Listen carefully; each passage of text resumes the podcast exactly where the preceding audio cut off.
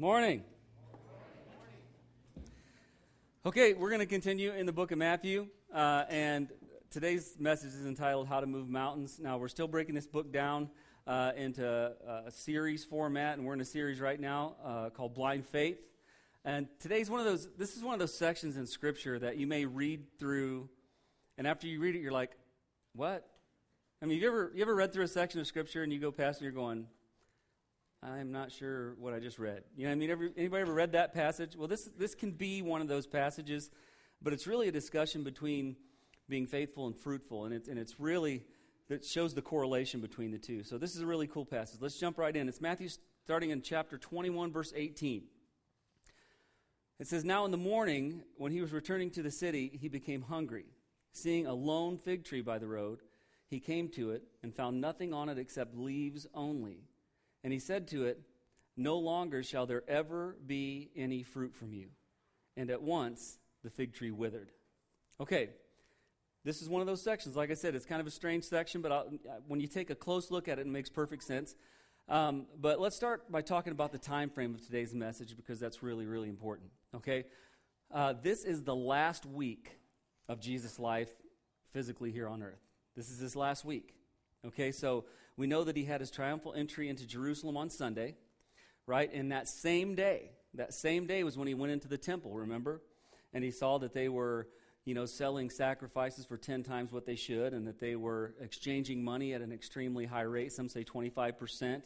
So he sees that. He sees that they've made his father's house a den of thieves, and he starts flipping tables over, and he makes a cord and chases out the uh, chases the animals out, and, and tells them, "Hey, you know, this is supposed to be a house of prayer and you've made it a den of thieves or a place for robbers, right? So that all happened on Sunday.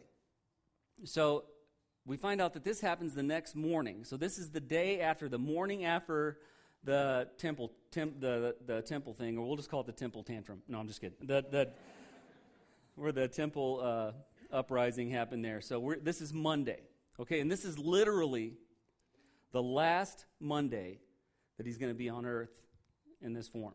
Okay, the last Monday, he's going to be crucified on Friday, four days later. Now, it says that he became hungry, which makes sense because it was breakfast time. Now, I'm going to be honest with you. How many people are like me? I am starving at breakfast time. How many people are starving at breakfast time? Okay, how many are the weirdos that don't eat breakfast? What is wrong with you? It's the most important meal of the day. I'm just saying. I mean, I am when I get up in the morning, I'm not kidding you. I, that's what kills me with diets. You know, because I'm like, yeah, I can do that. I can eat a salad. When I get up in the morning, I want gravy and biscuits. You know, I you know pop tarts. I'm not picky, right? but I'm starving. So I imagine, you know, after all the events that happened the night before, he's probably starving also. So he sees this fig tree, and it had leaves on it, which is important because the trees, the fig trees, they had an early fruit and a late fruit, and the early fruit would come on on these fig trees either right before or while the leaves were coming on. So if the leaves were completely on the tree, if it were full of leaves, it should have had fruit. That's an indication that the early fruit is there because the Palestinian fig tree produced this edible green fruit uh, at the beginning of the season, right as the leaves came on. As soon as the leaves were on, it was there. Uh, and a lot of the more poor people would, would pick that and eat it. They like to eat it. So it was like a, a, an early green fig. So Jesus is hungry, and he sees this, this tree, and he's like, Well, it's got all the leaves on it, right? I mean, this should be a perfect place to get some fruit. But the tree's kind of deceptive because it looks like a normal fig tree. It has all the signs of bearing fruit like the fig tree should have. It's the right season for it to bear that fruit. I mean, the, he should have found fruit on that tree because it wasn't like dead and rotting and you know falling in pieces over there. It was a good looking fig tree with all its leaves. So he he walks over trying to get some fruit off of it, and you would expect to find fruit on it, and there was nothing there. Now imagine the letdown. He's hungry, and he sees this beautiful tree that has all the signs of bearing great fruit. It looks like a great fruit bearing tree. And he walks up and there's nothing on it. It's kind of like when we are hungry and we see the golden arches, right? And we expect a greasy, heart clogging burger and fries, right? Let me, t- let me tell you a story, and this is a true story. I was in Elkhart one time, and I was starving. I mean, I was starving. And I normally don't eat at McDonald's much. Not that I don't like it, it just doesn't like me. And I'm like, I got to eat something. And I came around the corner, and there was a McDonald's. I saw the golden arches, and you could like hear the angels. So I'm like, you know what? A quarter pounder with cheese sounds good. So I start, you know, I pull into the drive through. This is no joke. I pull up to the drive through speaker. And the lady comes on, you know, you can barely hear him, asks me what I want. And I said, Yeah, I'll take a quarter pounder with cheese meal. And she goes, I'm sorry, we don't have any beef. I'm not kidding. And I'm like, is there, is there a camera somewhere? Is this a joke? Am I getting punked? I'm going, say what? She goes, we don't have any beef. I'm like, you're McDonald's. I don't care if you give me real beef, I want your beef.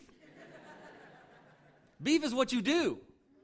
She goes, I'm sorry, we literally ran out of beef and, and the order didn't come in. We don't have any beef.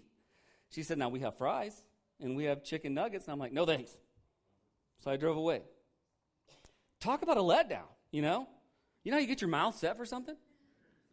Another time, this is going to sound strange because my mouth, like once I hit every Halley's Comet, craves this. But I was in Kendallville and I craved Long John Silver. Don't ask me why. It happened. And I thought, I'm going to eat some fish. So I pull in up to the drive through where I'm evidently cursed. And I said, I'll take a, a three piece fish dinner. And I told them all the fixings and all that stuff. And she goes, I'm sorry, sir, we're out of fish. This is like two months later. And I go, This is what you do. Nobody would eat anything else you serve if there wasn't fish with it. We still have hush puppies. Forget your hush puppies. There's no fish. I was so let down because when you go to Long John Silver's, what's your mouth set for? Fish and heartburn. And so this this had to be kind of what Jesus felt like. Let me make it more applicable for those of you who don't eat fast food. Right? Fast food, that's an oxymoron. That's like honest politician. But anyway, but anyway, fair taxes. But um, imagine you went to Starbucks for all you people who like to pay eight bucks a cup for coffee. Imagine you go to Starbucks and you say, I would like a coffee, please. And they say, I'm sorry, sir, we don't have any coffee. And you go, Well, okay, then I'll take an espresso. I'm sorry, sir, we don't have any coffee products at all. I'm like, So what do you have? I mean, that would be what you would ask, right? Oh, I mean, we have some tea and we have cake pops. I'm like, Tea? You know? Would you be happy if all they had was tea? I would take the cake pops. I'm not going to lie. I'd take four. I'd be like, okay then. I'm not leaving because I want four birthday cake cake pops. Thank God you sell those. But no, you know, when you have your mouth and you're ready to eat this, Jesus was ready to eat this. All the indications were that the fruit was going to be on the tree. When you pull into McDonald's, you expect beef. When you pull into Long John Silver's, you expect fish. When you pull into Starbucks, you expect to get overcharged. It's just, it's just one of those things, right? And yet, there were no figs on this tree. There was nothing on it. It looked like it should have them. It didn't have them. Had the appearance of fruitfulness, but there was no fruit, right? And because it had no fruit, this is the part that seems kind of weird. Jesus says, there's, there's no fruit. So you will never produce anything again, and the tree dies. Okay? Everybody gets quiet. Because does that does that seem like it's a little harsh? Does that I mean, does that kind of seem like Jesus made a real harsh move there? Just sporadically? Is that kind of what it feels like? That's not really what's going on. Okay, that's not what going, what's going on at all. Remember, this is Jesus. This is the creative part of the Godhead. This is the one who created the earth and everything in it. This is the one that hung the stars in the sky and told them to stay, and they obeyed him. This is the creator, the creative influence. If he wanted figs on that tree, what could he have done? He'd have said, Make figs now. And there'd have been figs on it with fries. There's fries. He could have made it happen. It was not about this tree. He had nothing against this tree, nothing against it. He was just taking advantage of an opportunity to teach them something. And because they had just left the temple, because they had just witnessed the mockery that the Jews and the priests had made of what was supposed to be a holy place, a house of prayer. Because they had just done that, he is using this as an opportunity to teach them about Israel. This really isn't about the tree, it's about Israel. He wanted to teach about the spiritual condition of Israel. And that may not make sense to you until you realize that the, the fig tree is actually like the national symbol for Israel. And the reason was it was plentiful everywhere. I mean, they ate it in everything. There was different kinds. They made like fig Newtons, no joke. They made fig Newtons back then, something similar. I mean, it was a big staple food product. And in the Old Testament, God would compare the nation of Israel to a fig tree or figs often. If the nation was doing poorly, they would be bad figs or the trees would be barren. If it were doing well and, and being obedient, it would be abundant with figs and it would be healthy. I'm just going to read one passage, there's a ton of them.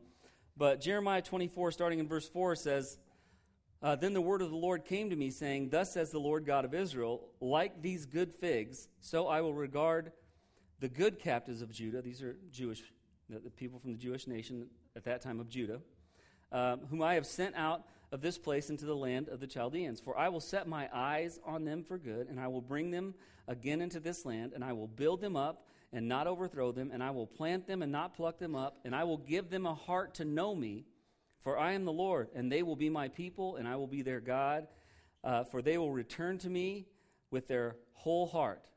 But like the bad figs, which cannot be eaten due to rottenness, indeed, thus says the Lord, so I will abandon Zedekiah, king of Judah. This also is people from the Jewish nation uh, who were not being obedient, king of Judah, and his officials and the remnant of Jerusalem who remain in this land, and the ones who dwell in the land of Egypt.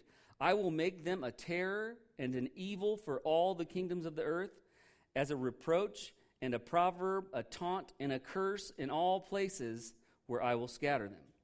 So we see that the Jews would have understood as he started going on with this what he was talking about because they had been compared to the fig tree and to figs many times in the Old Testament. And what he was trying to say is like the fig tree had the leaves, that meant it should have fruit. It looked good. It looked like a productive tree. There was every reason for anyone around it to believe that it was a productive fruit bearing tree. But when he got up to the tree, the tree was deceptive. It wasn't bearing any fruit. He's saying, just like that, the nation of Israel has become religious because they look like they're sincere. They wear the right things. They say the right things. They keep the right religious festivals. They do all the thing that you would think a religious Jewish person would do. They look righteous on the outside. Like that fig tree, if you looked at them, you would say, Gosh, according to Jewish tradition, they must be good. But what he was trying to say is they look like they're good, but they don't produce any fruit. There is nothing about them other than their look that says they are righteous because they've abandoned me. Like this tree has abandoned the fruit that should be there, they have abandoned the fruit of the Spirit. They are not my people or like they should be as my people. Now, what is the fruit that Jesus expects to see from them or from any believer? Fruit, when you talk about fruit, people always say, well, that Christian's not bearing fruit. It's symbolic of actions that result from God's presence in you. Things you do that people can see God is doing through you, right? That's good fruit. When you do good works for God, that's what fruit is, and that's what they're talking about here, right? And God has the right to expect not just Israel, He has the right to expect every one of us to bear fruit. He has that right. And the reason is, is because the moment we believed, He made us a new person that is capable of producing good fruit. If you look at 2 Corinthians 5.17, it says, Therefore, if anyone is in Christ, he is a what?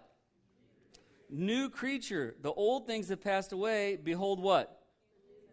New things have come, meaning you've got a whole new perspective, a whole new compass in here. The Holy Spirit's living in here. He has every right to expect you to produce good fruits if you are a believer. He has every right to do that.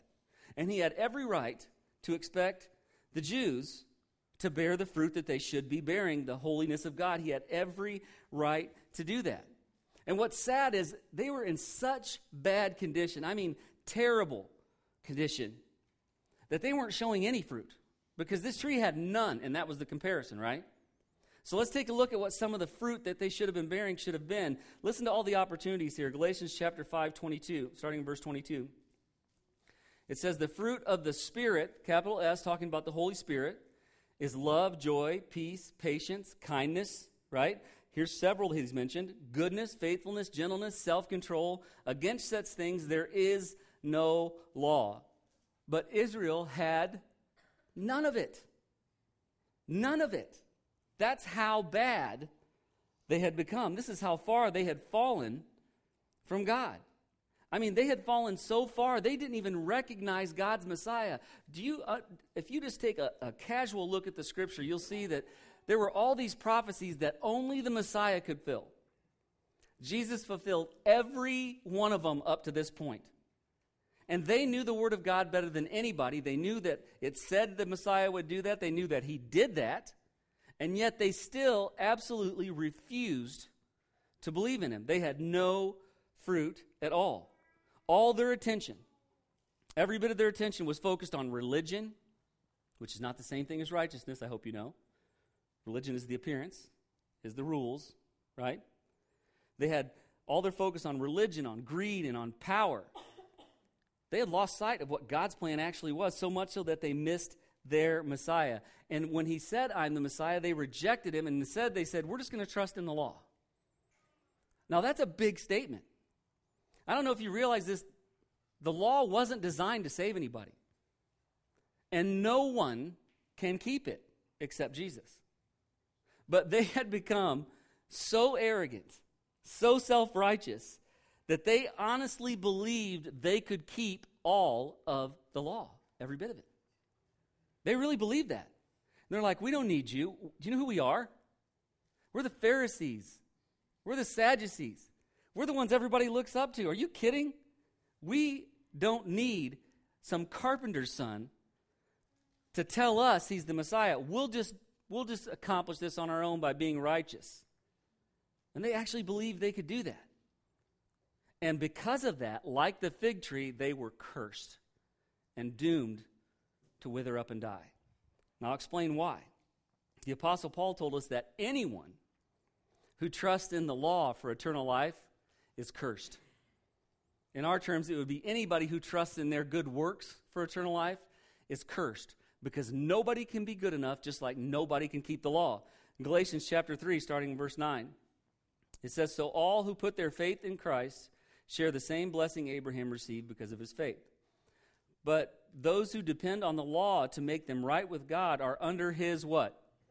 Under his curse. For the scripture says, Cursed is everyone who does not observe and obey all the commandments that are written in God's book of the law. There were over 300 of those, and they added more.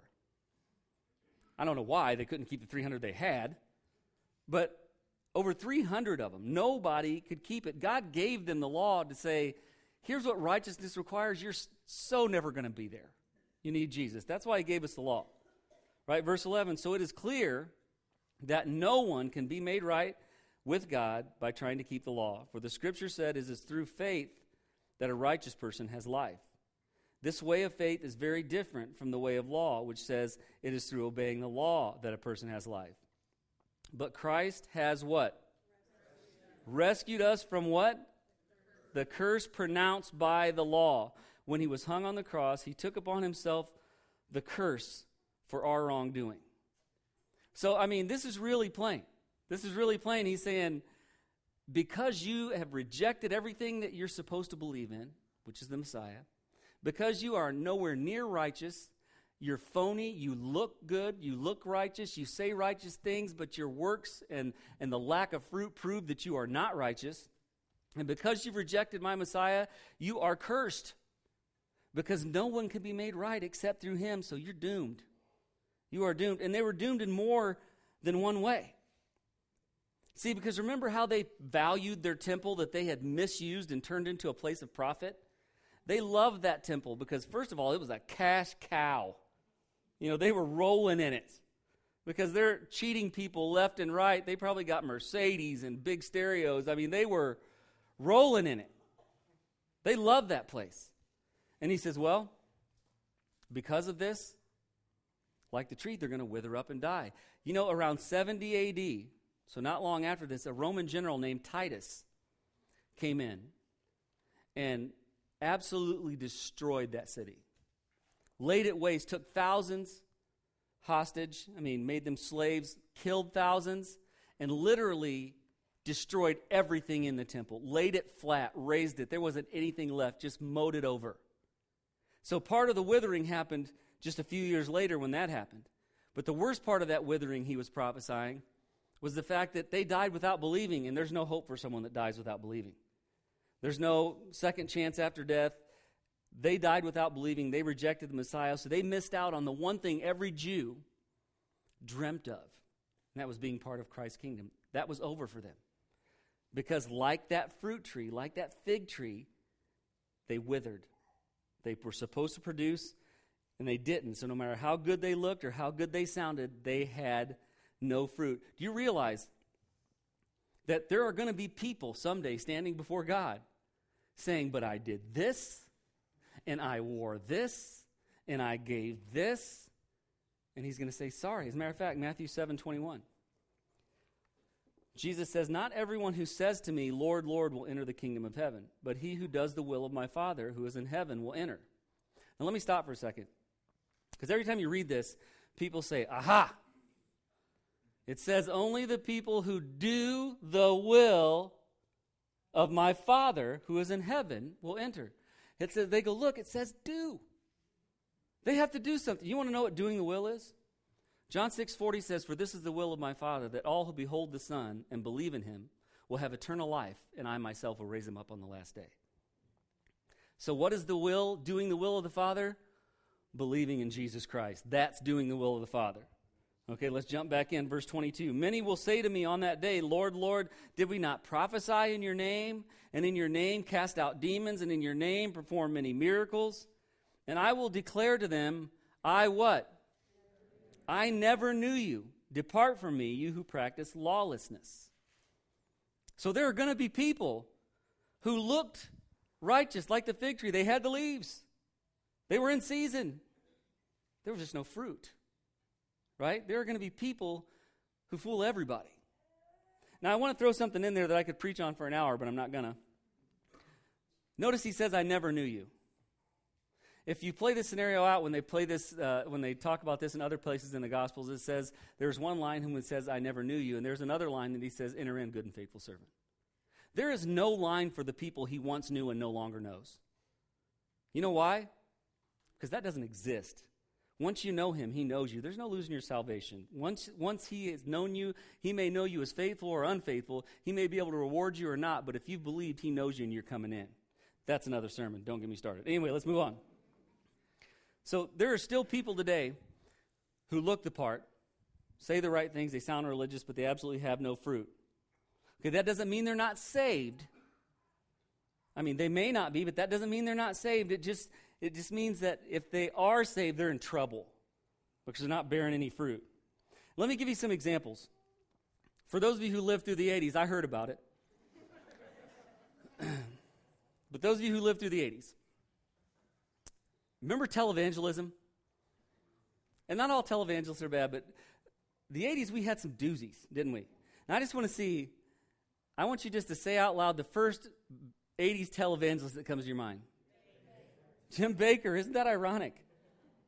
Because they came on the air and were, they, oh my gosh, they said the right things, and Tammy batted her ninth eyelashes. right? It looked like ninja spiders. And they said how much they loved you and how much they wanted to help you and how much they love God. And if you just give a little bit of money, we're going to help people in, you know, in other countries and deliver the gospel to people. And they ended up being close to a billion dollar industry. And then we're caught with air conditioned dog houses and all kinds of expensive cars and tax evasion and, and misappropriation of funds and affairs. And it was a train wreck. But they had everybody fooled for a long time. Ironically, after all that mess, they got back on the air and were still raising millions. What is wrong with us? You know what I mean? But anyway, I mean, there are people like that. There's still people like that today. People who look the part, but just don't bear the fruit. So here's the thing is, I mean, if you're not bearing fruit, it doesn't mean you're not saved, but like I said, it does mean that you are headed for destruction like that tree. You are headed for destruction, I, I promise you. And here's why God will not bless hypocrisy. If you do one thing and say another, that's hypocrisy. The word uh, is used to describe an actor, okay, is what it actually means. A hypocrite is an actor. Okay, God will not bless hypocrisy. Do you know that is the number one reason, no matter what, you know, what you look at, what poll you look at, what sample you look at, every, the number one reason that people say they don't go to church is because of the hypocrites. You know that? I always tell them, come on out. We can always use one more. No, I'm just kidding. But listen, hypocrites, and all of us, let's be honest for a second here. All of us have been a hypocrite, haven't we, at one time or another? All of us have. I know one personally very personally. I know one that really means it when they say they're going to pray for you, but sometimes they don't. And they really mean it when they say, I'm going to be there for you, but sometimes they don't. Sometimes they're so sidetracked with themselves that they forget about you. Sometimes they mean to be righteous. I know this person so close. You know who that is? Scotty, but he's working really hard. no, I'm just kidding. I'm just kidding. I'm talking about me. I'm talking about me. Listen.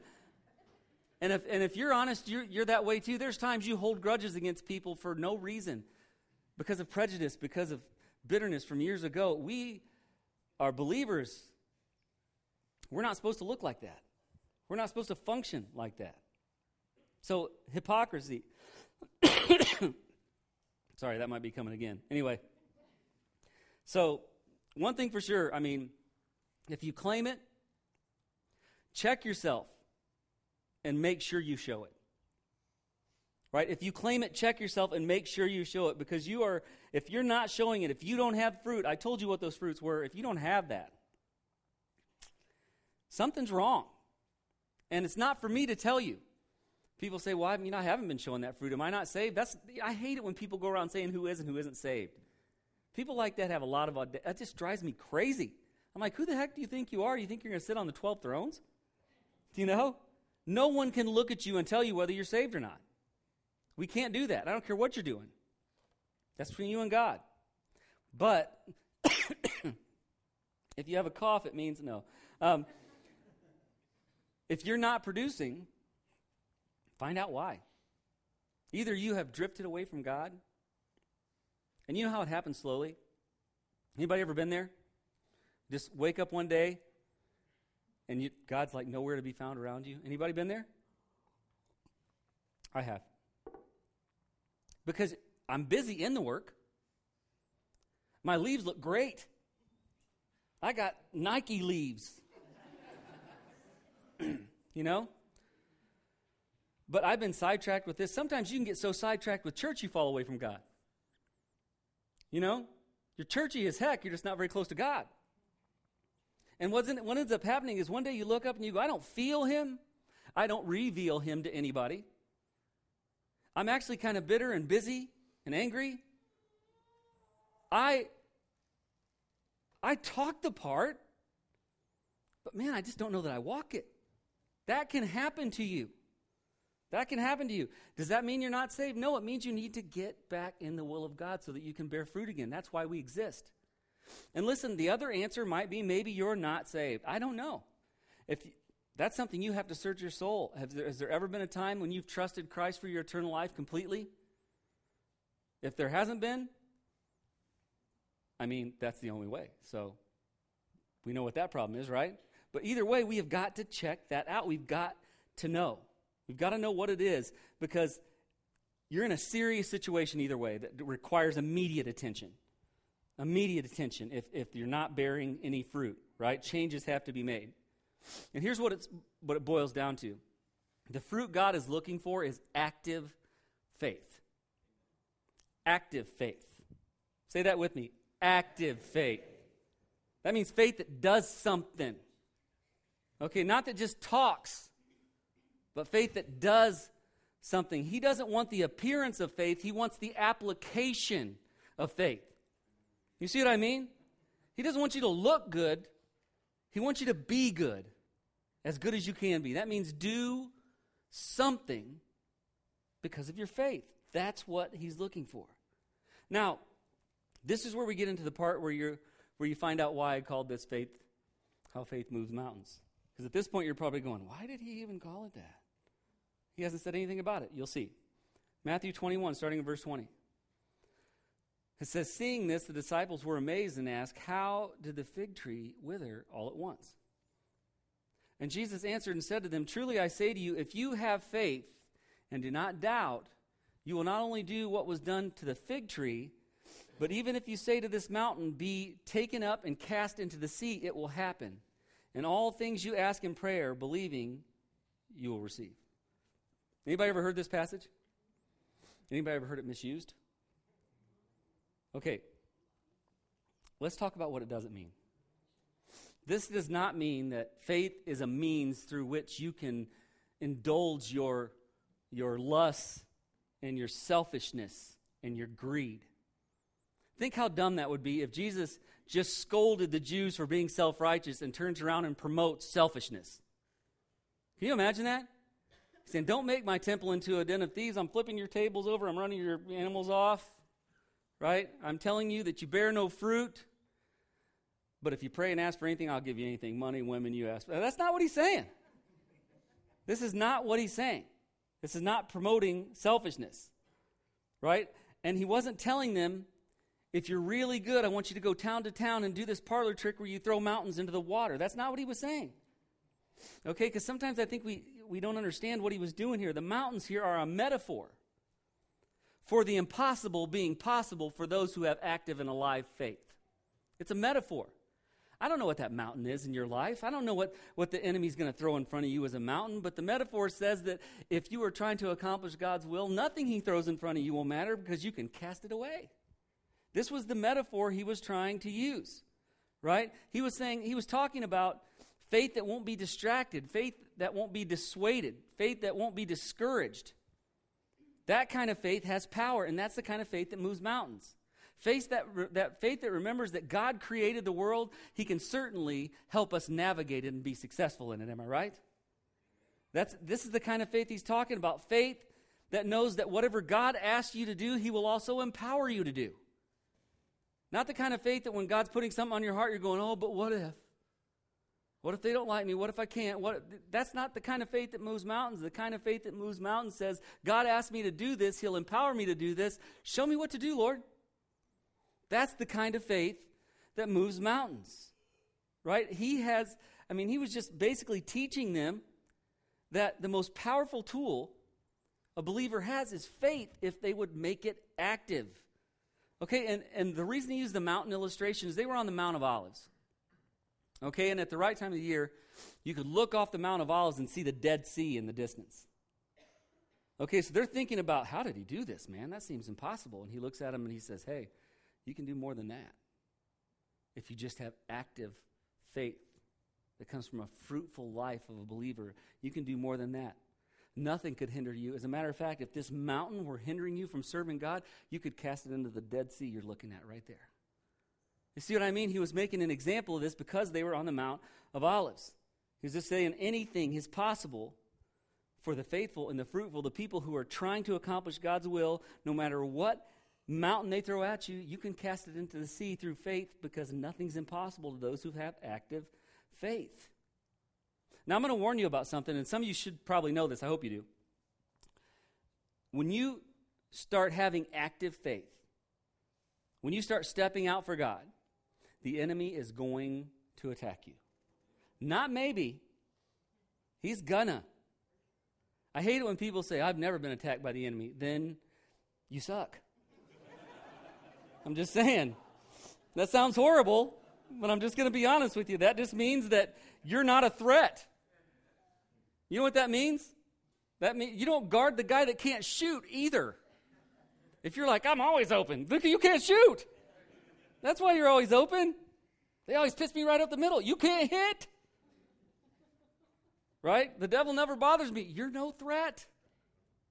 You haven't done anything. Okay? That, I mean, that's the Chris Mosley way of saying it. All the other preachers will get mad about it, but you know what? I think you get my drift, don't you? That's why if you step out The enemy will attack you. That's what he's going to do. You know, he's going to he's going to show you mountains after mountains every time you want to step out and do something. And you're just going to have to remember that your faith can move it no matter what it is. If you're trying to accomplish the will of God, it doesn't matter what the mountain may be. It might be addiction. I have witnessed so many people be delivered from addiction by God. There's plenty of them sitting in this room. I'm one of them. Look at these hands going up. That's awesome. Hey, the world says you need 12 steps. I say you need one. Give it to Jesus. It can that mountain can be moved. Marriage problems, why do we give up on our marriages? Why do we give up on our marriages? Every time there's a struggle in our marriage, we act like it can't be fixed. Listen, I understand there's bad situations out there, but most of the time, the one who created male and female and made them capable of procreating, he can also fix a marriage. Did you know that? If you will surrender it to him, he can move that mountain, if that's the mountain in your life, financial problems, whatever it may be, depression, whatever it may be, he can move those mountains if you trust him with that. Because here's the way it, here's the way it goes. The enemy is always going to show you what you can't do and why. He's going to do that. Don't start that ministry. Are you kidding me? That's not going to work in Kendallville. This is a small town. That's not going to work. Are you stupid? Don't do that. Who's going to come? They, nobody knows you. When we first started this church, that's what the enemy was telling me left and right. Are you serious? You used to close those bars down. Who in the world is going to hear you preach, fool? I mean, he had me freaked out. This is what he does. He tells us what we can't do and why, but it's time we start telling him what we can do and how we can do it. And Philippians 4:13 says how? For I can do what? Through Christ who gives me strength. You know, when he says you can't, and here's why, why don't we look at him and say, I don't believe that mountain. I'm just going to move it out of the way. Because Jesus said, I can do all things through Christ who strengthens me. Yeah, you're right. I can't do it. You're right. They shouldn't want to come and see me. I am a failure. You're right. I can't beat addiction. But through Him, that mountain can be cast into the sea. That's why I can. I think that's so important that we remember that because that's the kind of faith that moves mountains. You want to know how to move mountains? Active living faith. That's how you move mountains. Now, before I close, I want a little bit of practical application here I want to share with you. I don't want you to just hear this message, feel good, and go home, forget it. When's the last time you really evaluated your walk with Christ? And I mean honestly. Not where you ask your friend and they go, oh, no, you're good. That's what they're going to tell you. What are they going to say? You're right. You are terrible. They're not going to say that. When's the last time you sat down between you and God and evaluated your faith? You say, Am I producing fruit? Or am I just making sure my leaves look good? Do I just want to look like I'm productive or do I want to be productive? When's the last time you actually evaluated your life like that? Because I tell you what, all of us, me included, need to do that regularly. Because it's easy to fall into the great leaves, no fruit mode. It really is. You need to evaluate that because if you want to have the faith that moves mountains, keep yourself evaluated. Know where you stand. Know where you stand with God and be honest with yourselves. One more thing. You notice this kind of a side application. You notice that Jesus needed sustenance from that tree. That's what he needed. He needed strength from that tree. It didn't provide it. So you know what he did? He killed it, got it out of his life. There are trees in our lives there are sources that we are trying to draw strength from that are poor sources that do not provide what they promise. And you know what? We keep going back to them and expecting a different result. That's the definition of insanity. You know what? We may be, well, I don't know what it is alcohol, drugs, sex, whatever it is. There's something we keep going back to, hoping that's going to give us the fulfillment, the sustenance we need. Listen, it's time you just admit it's not doing the job. It's time to burn that thing down and get it out of my life. I only want trees in my life that when I go to them, make me stronger, make me produce fruit, and make me have faith that move mountains. That's all I want in my life. Everything else, I'm just going to let it wither away and get it out of my life. That's another thing I want you to take with this. Listen, the time is short. Identify who you are, accept it, face it head on, and make the changes. Because when you change, God can use you to change others. I'm going to go ahead and close there. I'm going to ask you, would, to please bow your heads.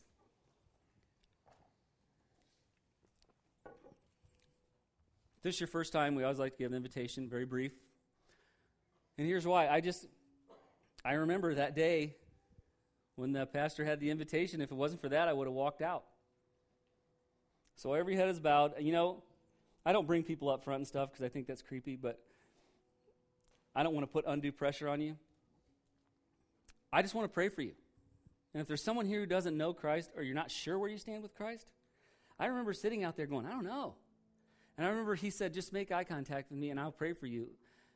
And it changed my life because I finally admitted something wasn't right. If that's you and you'd like me to pray for you, just make eye contact, put your head right back down, bless those people. I'm not going to chase you down, not going to email you, bless those people. I'm not going to not going to try to find you and try to persuade you. I'm going to pray because the Holy Spirit's so much better at that than I am. Bless those people. Bless those people. Bless those people. Listen, if you're listening online, God knows. But I'm telling you, the first step is realizing I can't do this alone. I've made a mess of things. Whether people can see it or not, I know it. I need you. And once you make that step, you're never going to be the same. And for those of us who are believers, I really have a burden for us. Because, gosh, I just think we're a beautiful, leafy bunch. But I just don't know if we got much fruit. And I really want us to deal with that issue so we can have active faith. Let's pray. God, I thank you so much. I'm just so thankful for all that you do. I'm amazed that you could love someone like me. I'm the only one that knows how bad I was, how far I'd fallen. I'm the only one that knows how your grace reached down right where I was and picked me up. Not because of what I'd done, because of what Jesus did. All I did was believe. God, if there's someone here who doesn't know you, no doubt they have all these fears and all this different religious jargon going through their minds. I just want all that cleared out. Because your word says, He who believes has eternal life. If they can just trust in what Jesus did to guarantee their eternal life, your word says they'll have it. And if they make that decision, I pray they reach out to us or reach out to someone that's near them, that's a good Christian friend or organization, because we want to make sure that there's someone to walk with them in their journey. And God, for those of us who know you, don't let us be satisfied. Don't let us be satisfied with just looking the part we want to live the part. God, let us be powerful. Let us bear the fruit that will draw others to you. Let people hear you when they hear us and see you when we do things. God, we just want to draw people to you so that they might experience your wonderful grace also. God, we just thank you. And as we leave here today, we pray that you would keep us safe. Let us live what we profess. If you don't return to take us home before we meet again, we just pray that we would be excited to come back and give you all the praise, honor, and glory you're so worthy of at least one more time. We just thank you and we ask these things in Jesus' name. Amen.